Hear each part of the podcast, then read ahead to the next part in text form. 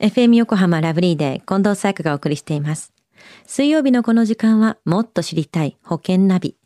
生命保険の見直しやお金の上手な使い方について保険のプロに伺っています。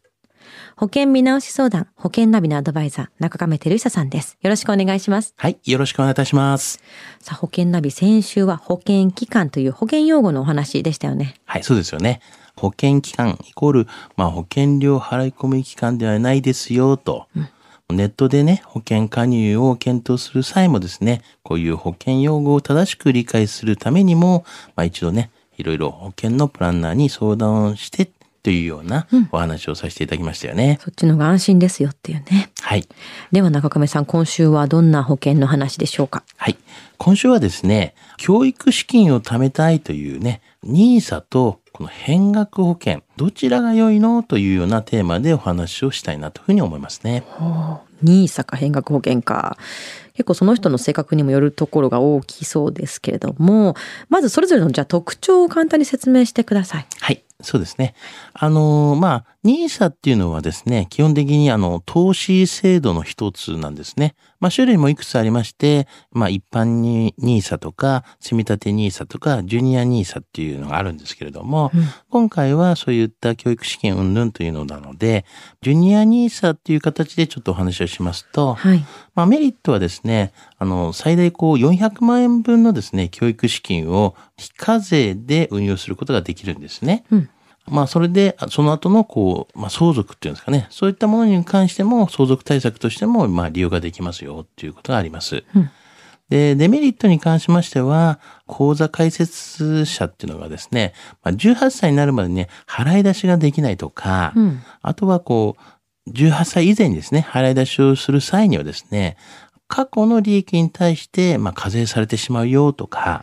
あと、口座開設者が、まあ、出国するってもね、あの、海外に出たりとかする場合なんですけども、まあ、NISA の口座に保有している金融商品を、課税未成年者口座に移し替えなければならないと。まあ、いわゆる非課税の対象になりませんよというような形になってしまうんですね。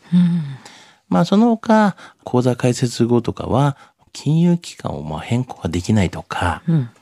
まあ大体、ジュニアニーサっていうのは最大で、まあ5年しか非課税枠がまあ利用できないという、まあこういうところもデメリットかもしれませんね。かなり条件が多いなと聞いてて感じるんですけども、じゃあこれって向いてるのはどんなタイプの人になるんですか？そうですね。やはりあの、教育資金などをまあ目的にしてますから、子供のためにまあ資産を構築したい人とかね、そういう人にはやはりね、向いてると思いますし、まあ非課税枠もありますから、んまあそういうのは使えるんじゃないかなと思いますね。では、変額保険の方はどうですか？はい。あの、変額保険ではですね、株式とか債券などを中心に保険料を運用してですね、まあ、運用の実績によって、まあ、保険金とか解約払い戻し金が、まあ、増減するような、まあ、保険のことなんですけども、まあ、メリットとしましては、この運用状況によって受け取れる、まあ、金額が増やせたりとか、あの、死亡保障に、まあ、最低保障がちゃんとあったりとか、あの、生命保険控除を、まあ、ちゃんと利用ができたりとか、あとは世の中こう、インフレ、まあ、対策にもなったりとか、定額のね、保険よりも、やはり保険料が比較的こう、ちょっと安いような状況もあったりとか、あとは、こう、運用中はね、課税されないというようなメリットもありますよね。まあ、デメリットに関しましては、あの、やっぱ元本割れのリスクっていうのがやっぱあるかもしれませんし、うん。投資専用商品よりもですね、死亡保障がやっぱりこうついてるので、あねの、コストがね、えー割高とかいうところがありますので、まあそういった面ではちょっとデメリットかもしれませんね。うん。これってなると、この変額保険に向いてるっていうのはどういう人なんですか？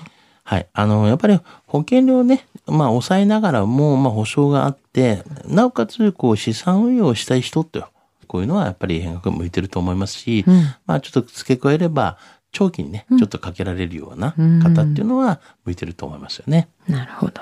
あでも子供のために資産を形成するって考えた時に長期じゃなくて短期しかかけられないっていう人はそもそもちょっと難しいんじゃないのって私は思うんですけど。だからまあ生まれてすぐに、はい。まあ学資をかけるということで変額かけるとなれば、まあ一応10年以上とか15年とか、うん。10ね、18普通ですよね。歳とかあるじゃないですか。うんうん。まあこういう形はいいと思うんですけども、うんまあ15歳からかけるとか、まあ10歳以上でかけるってなると、うん期間もやっぱり10年以内でなると、学士自体の意味もっていうところが。結構大きいですよね。なるほど。はい。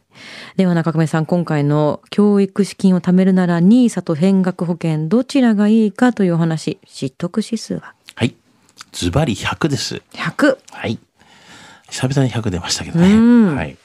あの、やっぱり人生100年時代に、まあ、ぴったりの資産形成をするために、投資を始めることも、まあ、選択の一つと思うんですよね。うんまあ、NISA は投資の中でも、まあ、少額で、まあ、こう、長期に運用できたりとか、まあ、しかも、まあ、利益は非課税なので、まあ、チャレンジしやすいのではないかなというふうには思いますよね。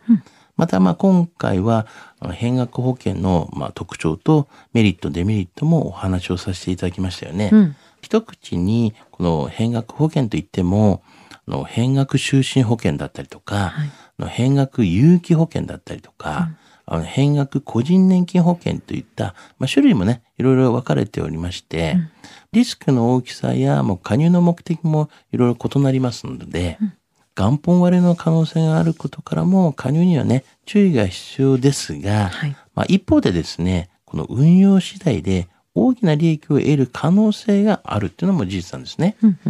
だから死亡保障には最低金利率がね、えー設定されているなどのメリットも享受できますし、人それぞれの運用方法がありますから、資金の増減だけではなくて、個人のね、性格も考慮した方が良いと思いますよね。うんぜひね、お客様のお考えをね、まとめるためにも、一度ね、お話を聞かせていただいて、こういったこともチャレンジしてみるっていうのもいいんじゃないかなというふうには思いますね。今出たもの以外にもいろんな方法があるわけですからね。そうですね相談してみてください。はい今日の保険の話を聞いて興味を持った方、中亀さんに相談してみてはいかがでしょうか。詳しくは FM 横浜ラジオショッピング保険ナビ保険見直し相談に資料請求していただくか、直接株式会社中亀にお問い合わせください。無料で相談に乗っていただけます。インターネットで中亀と検索してください。資料などのお問い合わせは FM 横浜ラジオショッピングのウェブサイトや電話番号045-224-1230 045-224-1230までどうぞ。そして保険ナビは iTunes のポッドキャストでも聞くことができます。保険ナビで検索してください。もっと知りたい保険ナビ。保険見直し相談、保険ナビのアドバイザー、中亀照久さんでした。ありがとうございました。はい、ありがとうございました。